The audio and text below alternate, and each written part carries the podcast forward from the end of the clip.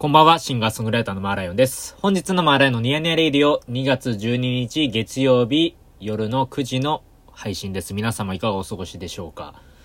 いやー、あの、3連休、皆様いかがお過ごしでしょうか？お仕事の方はお疲れ様です。はい、おし、ね。あのー、3連休、もう寒いなということで、ちょっと僕も今、渋谷の WWW に向けてですね、いろいろと、あのー、まあ、リハーサルですとか、いろんなもの調整をしているところで3日間ね結局ずっと家にいたんですよ。家にいて。で今これ収録してるのちょっと夜中なんですけどあのー、ようやくねあのー、ちょっといろんな手はずというかそういったものが落ち着いたかなということではいあのー、ちょっと一息緑茶を入れましてちょっと僕の好きな緑茶を今入れて、ひと、あの、ほっとね、一息、ひとって言っちゃった。ほっと一息ついてるとこです。はい。いや、みんな元気。あの、テイラス人のライブをね、金曜日の夜行ってきて、あの、ピックをね、手に入れたんですよ。まあ、前回のね、あの、ポッドキャスト、このニヤニヤレディオでも話しましたけど、あの、聞き、自分で聞き返したらすっげえ嬉しそうでさ、自分が。本当にテンション上がってんなと思って。やっぱり声に出ますね。やっぱりあのー、気持ちの部分というか、はい。まあそういう感じでね、あのー、やってまいりますけれども、この3日間はですね、まあこの3連休は、このニヤニヤレディオで、まあ、あのー、ゆくゆく、あの、配信するんですけれども、まあ今年、マーライオンが、えー、音楽活動に15周年ということで、えー、15周年を、あの、お祝いということで、まあゆかりのある方々に、まあ久しぶりに会いに行ってですね、まあちょっと話を、聞くというちょっと企画を、まあ、ちょっとこれから始めようと思っているんですけれども、あの、もうね、二、二組か、二組収録してて、まあ合計三組、三人かな三人もお話しし終えてるんですけど、なかなかね、あの、こう、自分の人生振り返る機会ってあんまりないじゃないですか。あの、やっぱ生きてて。で、こう15年、2009年の3月25日からマーライオンっていうのを始めまして、えー、まあ、それが当時16歳、あの、高校2年生の時だったんですけど、あ、ここ2年生にもなってんか。ここ1年生の終わりの春ですね。春休みの時。ほんと高校2年生に上がる直前の春休みに、まあ、人生でね、あのー、初めてライブをしようということで、あの、決意して。で、当時ね、あのー、まあ、僕、まあ、全然ギターも弾けなかったし、歌も全然歌えなかったもんで、まあ、もともと、高校生活ではね、あの、バックホーンっていうバンドとか、こう、モンゴル800とか、まあ、いわゆるバンプオブチキンとか、まあ、いわゆるあの、今の、えっ、と、90年代生まれが通ってるような邦楽ロックがすごい大好きで、まあ今も好きですけど、まあそういった音楽に影響されて、まあ楽器を始めてっていう風に、まああの、流れ流れてね、いろいろ始めるんですけど、まあ当時はね、まあ、僕あの、射撃っていうスポーツね、射撃部っていうとこで、まあ部活動をやってて、あの、銃撃つのすごい好きだったんですけど、あの、銃撃つのってなかなかないじゃないですか。まあやっぱりね、普段の生活で銃撃ったりすることってね、なかなかできないもんだから、なんその、まあ中高一貫校のね、あの学校通ってたんですけど、中学1年生の時に、まあもともと本当はテニス部に入りたかったんですけど、なぜか僕が入学した年にテニスコートを工事するみたいな感じで、なんか、なんかね、3、4面あった、それで、大きな中学、高校だったんですけど、あの、ね、結構マンモス校っていうか、大きな学校だったんですけど、なんかたまたまテニスコートが潰れた年に入学しちゃって、で、なんか練習もできないみたいな。で、なんか、それで、新入生を、もうその丸一年、あの、入部させないぞみたいな、なんかそういうルールになっちゃって、えーみたいな。テニスやりたくてこの学校入ったんですけど、みたいな感じになって、まあ、結局、テニスするのを諦めて、まあもともとね、小学校の時にずっとテニスやってたんですけど、結構好きだったんですけど、あの、まあ今も好きですけどね、あの、中学校入ってから、まあ射撃部っていうのを始めて、まあそっからこう、射撃の生活をするんですよ。で、なんか、射撃って結構なんていうその、体育会系の部活の中でも、まあ一番下のこうヒエラルキーっていうかね、一番下にいる部活動で、まああんまこう暗いっていうかなんだろうな、こう、まあちょっとこう虐げられるっていうかなんかこう、なんだろうな、馬鹿にされがちみたいな、射的なのか射撃なのかみたいなとこを言われがちな、まあ言われといじられやすい、こうね、あの部活だったんですけど、まあその、部活動が、の、先輩とか、まあね、あの、同期の仲間が、まあ、結構面白い人がたくさんいて、まあ、あの、ラジオすごい好きだったりとか、漫画好きだったりとか、まあ、音楽好きな人とかも結構多くて、まあ、そういうのもあって、あの、楽器を始めることになるんですけど、で、当時ね、その、高校1年生ぐらいの時から、あの、楽器を結構本格的に始めて、まあ、バンドとか始めようとして、まあ、それはね、あの、スクローブロックっていう、あの、ラジオ番組があるんですけど、その番組で当時、あの、バンドのね、コンテストで、あの、先行ライオットっていうね、コンテストが始まって、で、なんかこう、まあ、一リスナーとしてはね、こう参加してみたいなみたいな感じで、こう、バンドを始めるんですけど、まあ、初年度はね、応募すらもできなかったんですよ。なんか、まあ、バンド組もうとしたけど、結局なんかオリジナルで曲作ったりするっていうのがなかなかできなくて、あのー、なんかこう、なんだろう、こう、うまくいかなかったんですけど、2年目の時にこう、あのー、頑張ろうということで、高校1年生の時は普通にコピー版をしてたんですね、バックホーンの。まあ、バックホーンってバンド、それ大好きで、あの、やってる、あの、好きだったんですけど、で、そのバックホーンのコピー版をやってたんですけど、演奏とかまあ歌が下手でクビになりましてめちゃくちゃね、寂しかったんですよ、これ、当時。文化祭の、えっとね、文化祭の本番のね、ライブの日の前日にね、なんかこう、文化祭終わったらもうやらないみたいな。首だみたいになっちゃって。うーわ、みたいな。で、なんか、今だったらね、なんかバンドなんてさ、もう組んで壊してっていうものだから、もう全然そんな気にすることないんですけど、当時はやっぱりさ、その、なんだろうな、そこだけじゃないですか、世界が。やっぱそこだけの世界で、こう拒絶、なんかこうメンバー、まあ友人でもあるけど、メンバーから拒絶されたみたいなね。やっぱこう気持ち、別に拒絶、すごい拒絶されたわけじゃないんですよ。普通に会ったら喋るけど、あ、でもなんか、バンドはできないんだ、みたいな、その、ちょっとした絶望感みたいなのにすごいこう苛まれて、これは一人でもう音楽やるしかないんじゃないかということで、まああの、こう決意するんですね。で、ただあの、一人で音楽やるなんて、まあ高校生で当時ね、やってる人って、まあいたのかもしんないけど、全然、当時全然調べられもしなくた、しなかったし、会ったこともなくて、で、なんかいろんなことをちょっと考えたり、なんかオカリナ吹きながら弾き語りしてみようかなと、なんかね、いろいろこう、なんだろうな、こう、木をてらったようなことをちょっとまあやろうとするんですけど、でもなかなかうまく形にならないんですよ。まあやろうとしても。全然なんか A と B を目指しても全、あの、G になっちゃうみたいな感じになっちゃって。そうそうそう。なんかそういうのがあって、で、まあ、音楽をね、もうちょっとやめるか、みたいな。で、最後になんか街中のライブハウスで、なんかライブやってみたいな、みたいな気持ちがあったんですよ、当時。で、えっとね、2000、えっとね、9年の1月ぐらいかな。あの、年明けたぐらいの時か、あ、年明けじゃないか。年明けの、だ2008年の年末ぐらいに、魔法のアイランドってね、あのー、サイトがたくさんありましたけど、魔法のアイランドでなんか高校生のバンドを募集してる、高校生のイベンターみたいな、こうイベント制作をやってる人がいて、で、その人がなんかこう、高校生のバンド募集みたいな。ね、ノルマ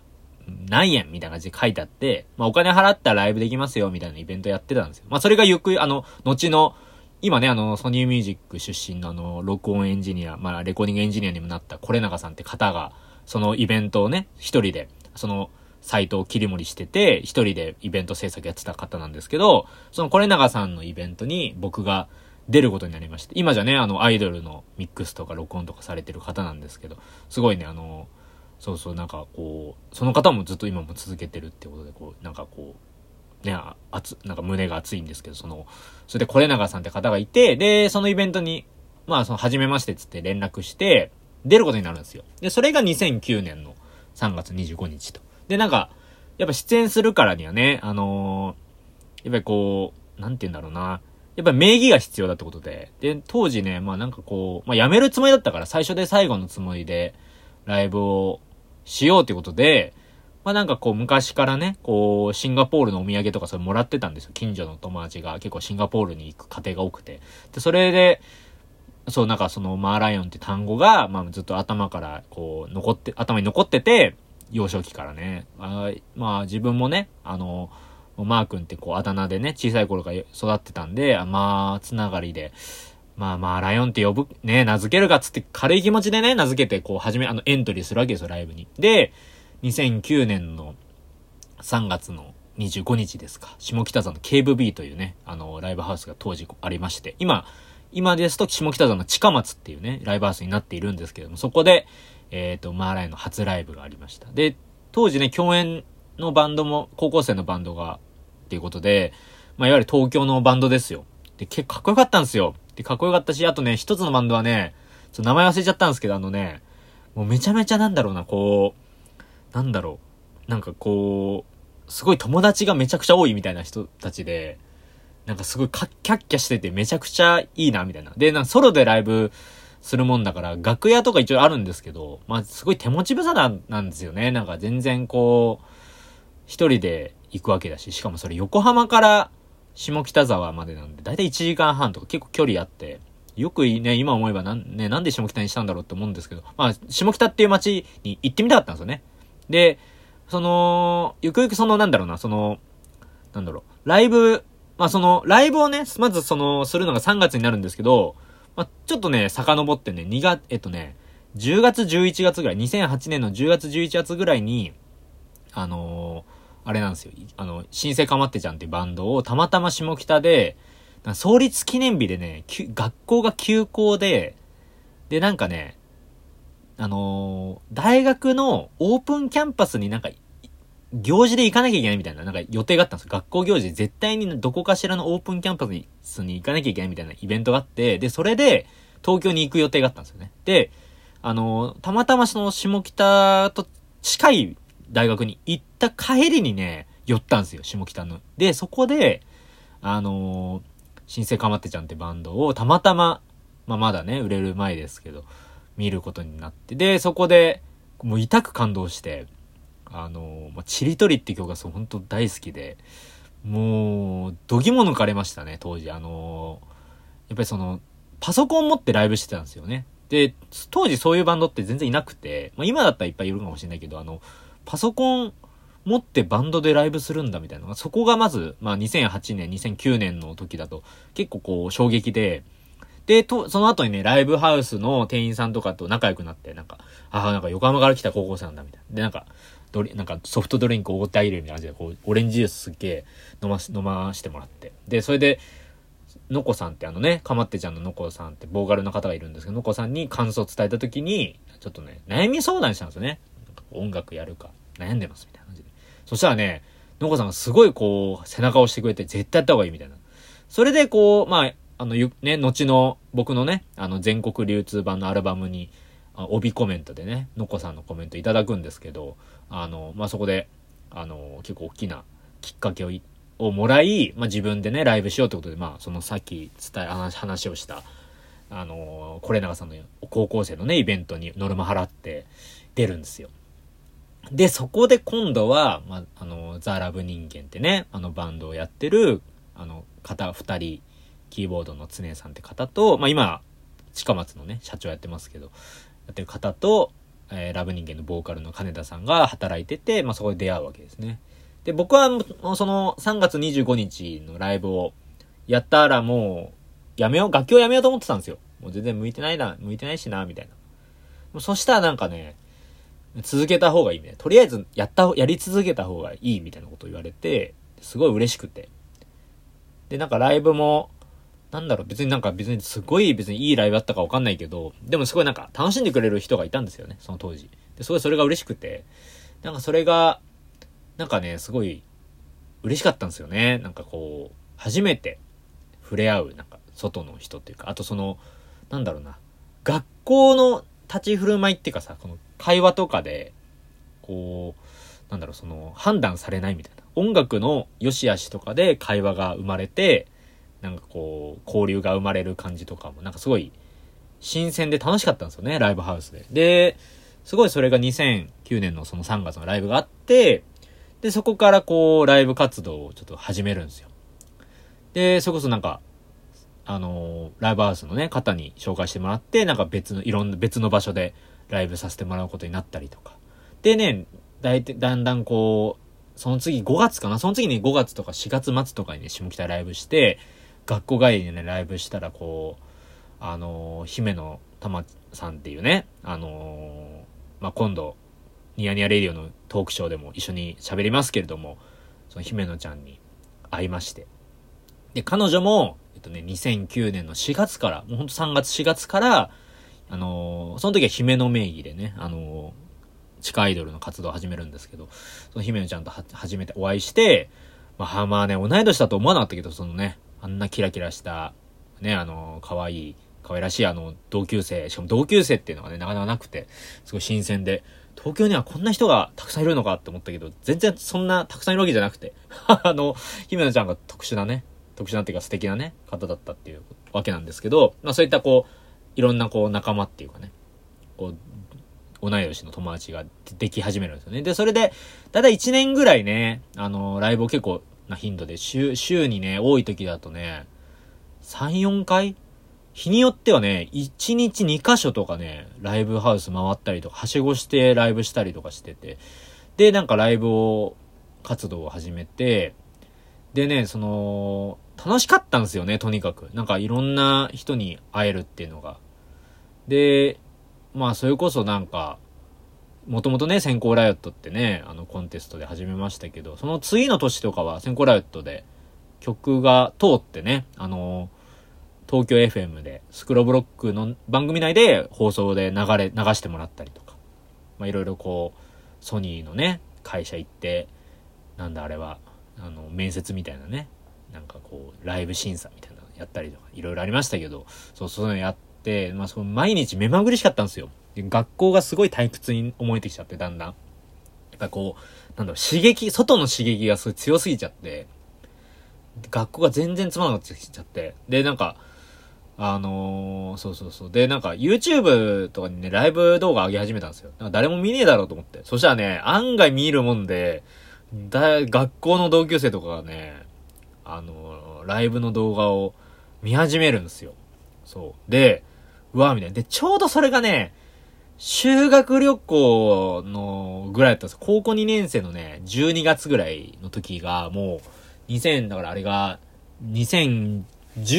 2009年の12月か。12月かとかに、修学旅行行った時に、修学旅行の最初、初日は全然楽しかったんですよ。なんかその、オーストラリア行ってたんですけど、あのー、そういうね、なんか結構、なんだ、ホームステイとかが盛んな学校あったんで、なんか、オーストラリア行ってて、まあ、同級生と仲いい同級生と喋ったりとか、まあ、あの、向こうのね、オーストラリアの CD ショップ行って、向こうの店員さんにさ、こう、インディーのバンドの CD おすすめないかみたいなの聞いたりとかして買ったりとかして、結構楽しかったんですけど、なんか最終日に、なんかその、全体で、ホームステイが終わって、あの、クラスの全員で集まるみたいな。で、なんか、ホームステイのなんかそれぞれの各々のね、感想を聞こうみたいになった時に、なんかね、よそよそしい雰囲気を察知するんですよ、僕が。で、あれなんだろうと思って。なんか悪いことしたかなみたいになったら、などうやら、やっぱりその、修学旅行中に、なんか僕の、まあ、YouTube の動画を見た人たちがいて、こいつやばいぞみたいな感じでなんか話題になってて、でね、もうね、年明け ?2010 年の1、2月っていうか、あと2、2 3月か。2月3月ぐらいからもうね、もう学校の、なんだ、態度がすごいもう、めちゃくちゃ変わっちゃって。まあそれはね、今思えばあんなにさ、まあ歌とかも全然歌えないやつが、まああの、まあライオンってね、変な名前で、急にライブはとか始めたら、みんなどうしたんだみたいな。で、なんか、同級生のお母さん、お父さんお母さんからも心配されて、え、なんかマー君大丈夫みたいな感じで、そうなんか、そうなんかうちのね、あの母とかにも連絡があるぐらい、なんか、お宅のお子さん、なんかあったんですか？みたいな感じで 連絡あったりとか、あと、職員室にね、呼び出されて、職員室に呼び出された時はね、めちゃくちゃ笑ったのが、その、学年中、お前の話してるけど、お前いじめられてんのか？みたいな感じで、学年主任の先生に呼び出しされて、いや、いじめられてはないっすね、みたいな。で、お前の話してやつしかねえぞ、みたいになって。で、将棋、そうそう、なんかね、そう、学校中が僕の YouTube 動画見てるみたいな時があったんですよ。で、そうそうそう。で、なんかね、やっぱ何、何クソ畜生みたいなね、まあ、あの、やっぱ精神でいたんで、当時。2010年に、10年の3月か。3月の末に、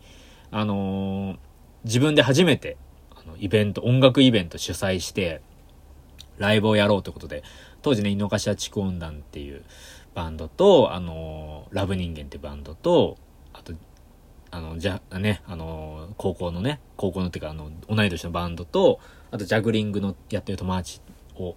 呼んでですね、ライブを下北沢の屋根裏っていうね、今はないライブハウスでライブをしまして、で、えっと、そこで大学受験に、ために、一回ライブ活動休止するんですよ。で、そしたらね、まあやっぱ勉強しかないじゃないですか。まあ勉強するんですけど、もうしんどすぎて当時、もうこう、2010年の4月、5月とかで、で、まあ当時ね、あのね、音楽やってるのを内緒にしてたんですよね、家族に。で、マーライオンって名前でなんか音楽やってるっていうのも嘘ついてて1年ぐらい。もう、なんか、下北に行くみたいなことだけ言ってて、ライブとかやってるとは言ってなくて。で、なんかね、そうそうそう。で、まあ、結構ね、楽器弾くのが厳しくて、自分の家庭が。楽器捨てられたりとかするから、なんかね、高校の教室に楽器を置きっぱなしにして、なんか放課後練習してから帰るみたいな生活とかもしてて、そうそう、なんかで、そう、なんかね、そう、そういうのがあって、結構ね、心細かったんですよね。で、なんか、YouTube の感想とかすげえ言われんすよ。もう学校行けば行くほど、な敬遠されたりとかして。うわーみたいな。まあね、今を、今見直したら、そりゃそうだろうって思うんですけど、そう、なんかすごいそれが寂しくて、でも、なわ、これもうど、どうにかしなきゃいけないなと思って、で、ちょうどね、2010年の夏に、川崎市で、川崎市民ミュージアムっていう、あの、展示とかやってるギャラリーというか、あそういう、なんだろう、あの、博物館というか、そういった美術、美術館があったんですよ、昔。今ちょっとね、あの、えっと、あの、浸水が、台風の浸水があって、その美術館っていうか、その、そのスポットもなくなっちゃったんですけど、川崎市民ミュージアムっていうのがあって、そこで、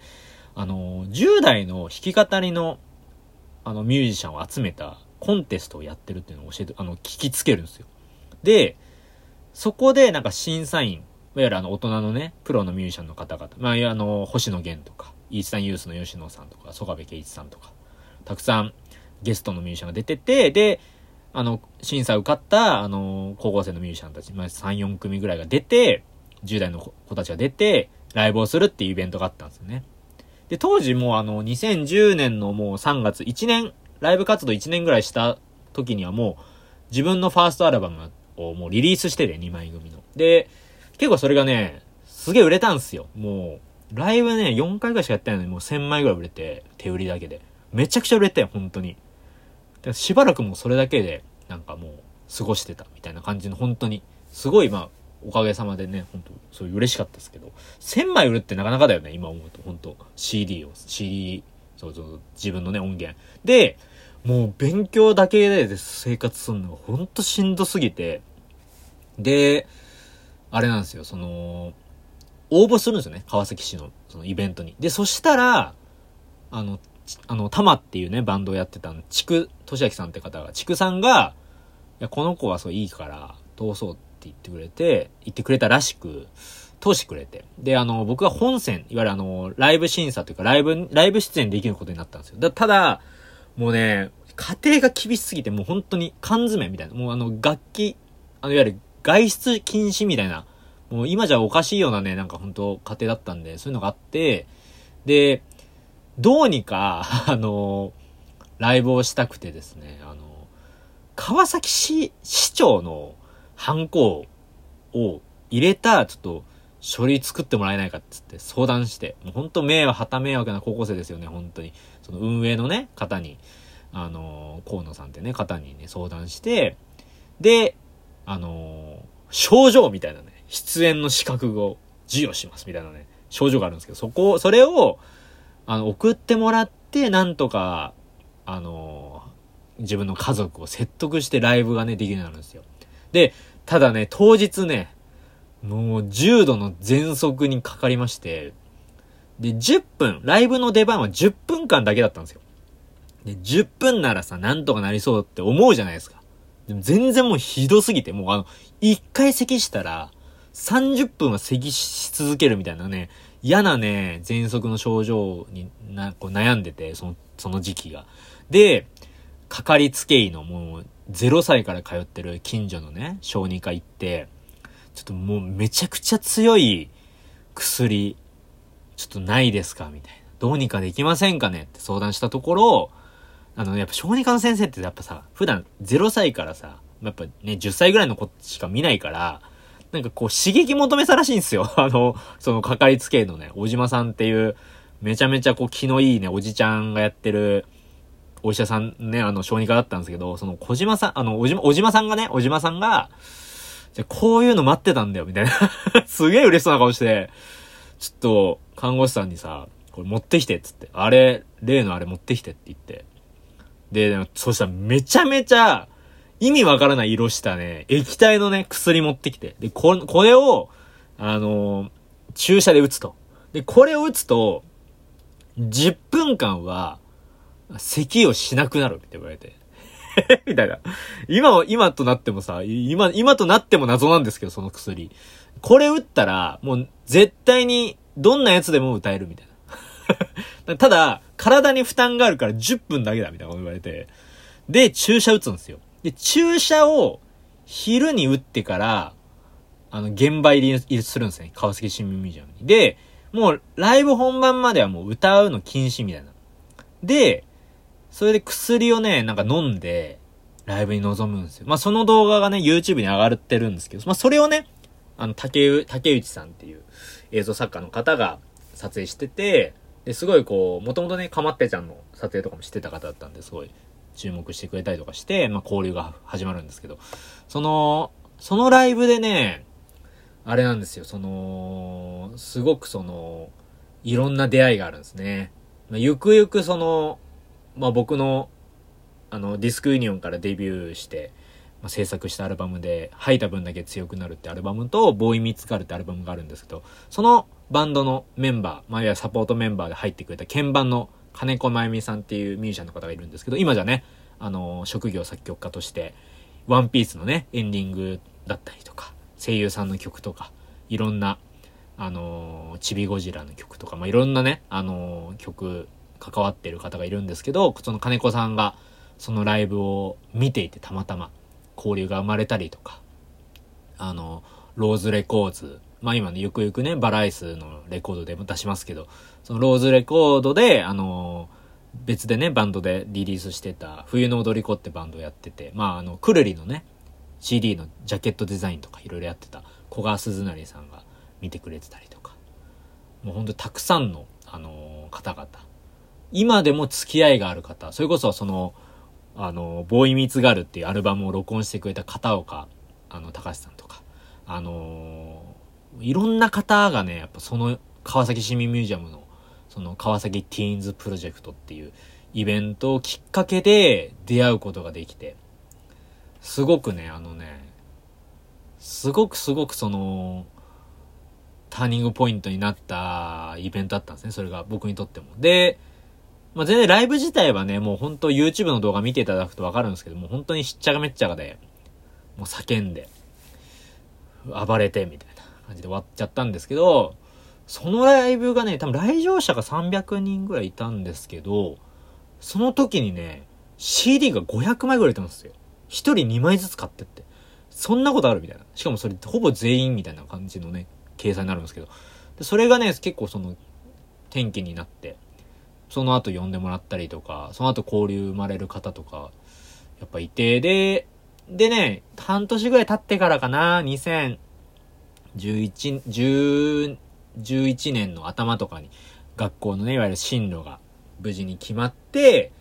高校を卒業するんですよ。で、そしたら今度はね、あの、東北のちょっと震災が起きまして、入学が遅れたりとかして、えー、入学がだから5月になっちゃったのかな ?2011 年の5月。だから3月4月とかがすごいもう何もしてなくて、ライブとかね、あの、させてもらってて、それこそね、その時にね、サニーデイサービスの田中さん、田中隆さんいらっしゃいますけれども、田中さんが DJ するイベントにね、たまたま僕出ることになって、田中さんとね、交流が生まれて、で、僕がね、当時ね、神奈川でね、まあ、神奈川に住んでて、まあ、好きだったラーメン屋さんがあって、そこのね、ラーメン屋さんの話をしたら、そ田中さんも、もうね、やっぱラーメンの、あのー、こと詳しいんで、その盛り上がって、で、まあ、ゆくゆくね、その田中さんに、今度出る、今年2024年に出るアルバムの録音エンジニアさん、あ、録音じゃないと、ミックスエンジニアさんですね。ミックスエンジニアさんを紹介してもらったりとか、まあいろいろ繋がれてくるんですけど、そう、そこでね、出会ったりとかして、行くんですけども、そういう感じでね、あの、マーライオンのこの初期のライブ活動っていうのが、まあ、だんだん進んでいくわけです。はい。まあちょっとそんな感じでちょっとね、今日はちょっと2011年の、えー、3月4月までの話になったんですけど、まあ当時はね、ライブとかも、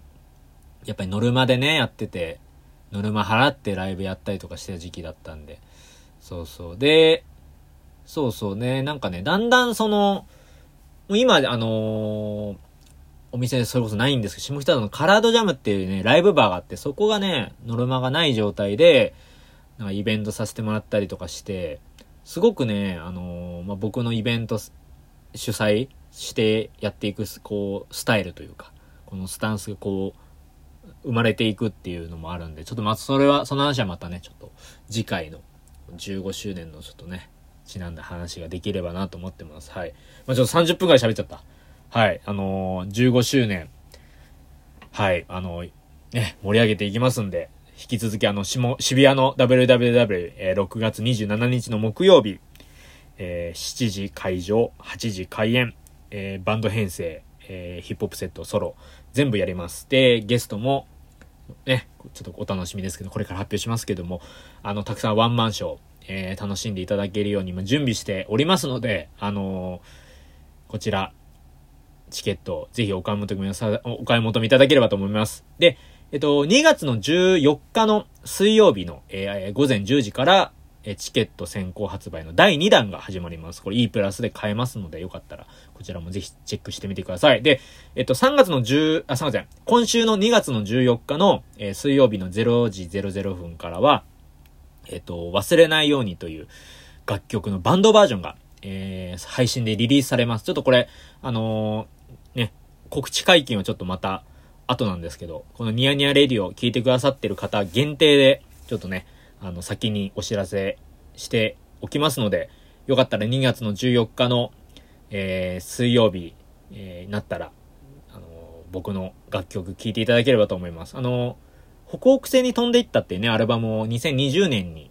リリースしているんですけども、そのアルバムをデラックスバージョンとしてリリースしま、し直し、し直すので、はい。合わせてね、アルバムの曲も聴いていただければと思います。はい。で、えっと、2月の14日の水曜日にはですね、えっと、下北沢のリブハウスという場所で、えー、マーライの弾き語りライブございます。で、こちらが、えっと、深夜、えー、僕出演することになってます。ちょっと2月の14日がね、予定が詰まっているということで、あのー、夜にライブがで、あの、できないということで、ちょっと深夜帯、もし下北沢の、あのー、ご近所にお住まいの方、これ聞いていらっしゃる方いたったら、いら、いたら、普段、あの、夕方とか夜のライブは見れないよって方で、